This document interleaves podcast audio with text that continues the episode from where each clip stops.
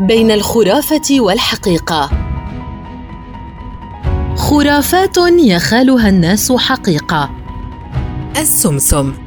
في الصين يعد نبات الخلود والخصوبة ويستخلص منقوعه لشفاء النساء من العقم.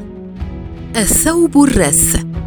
إذا تنزه الإنسان في البراري فالتقى عدة نساء في أثواب رثة. فثمة مجلس للساحرات يجري الإعداد له.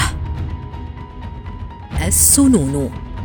إذا أكل الإنسان طيور السنون لحظة دفئها مالت به إلى الحب.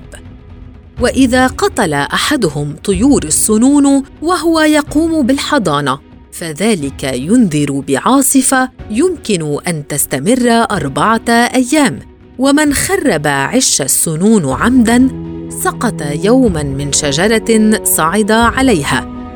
ومن شاء أن يضمن استمرار حب حبيبه إياه وضع خاتما في أحد أعشاش السنون تسعة أيام متوالية ثم أهداه إلى الحبيب. سوء الحظ. يبصق الفرنسيون لإبعاد سوء الحظ.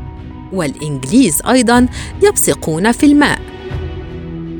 أما الألمان فيبصقون على مقبض قصبتهم.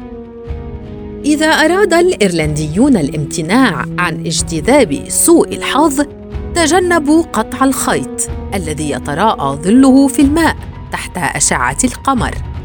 فهم يرون أن قطع خيط القمر مصيبة تجبر القاطع على انتظار قمر جديد. ليعود إليه أمل صيد السمك.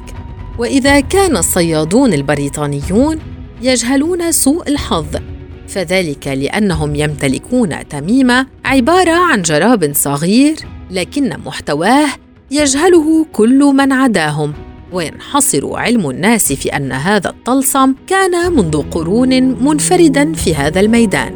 ومن شاء تجنب سوء الحظ في اللعب حمل معه إحدى نباتات اللفاح بعد جعلها سحرية وتغليفها بقطعة كفن.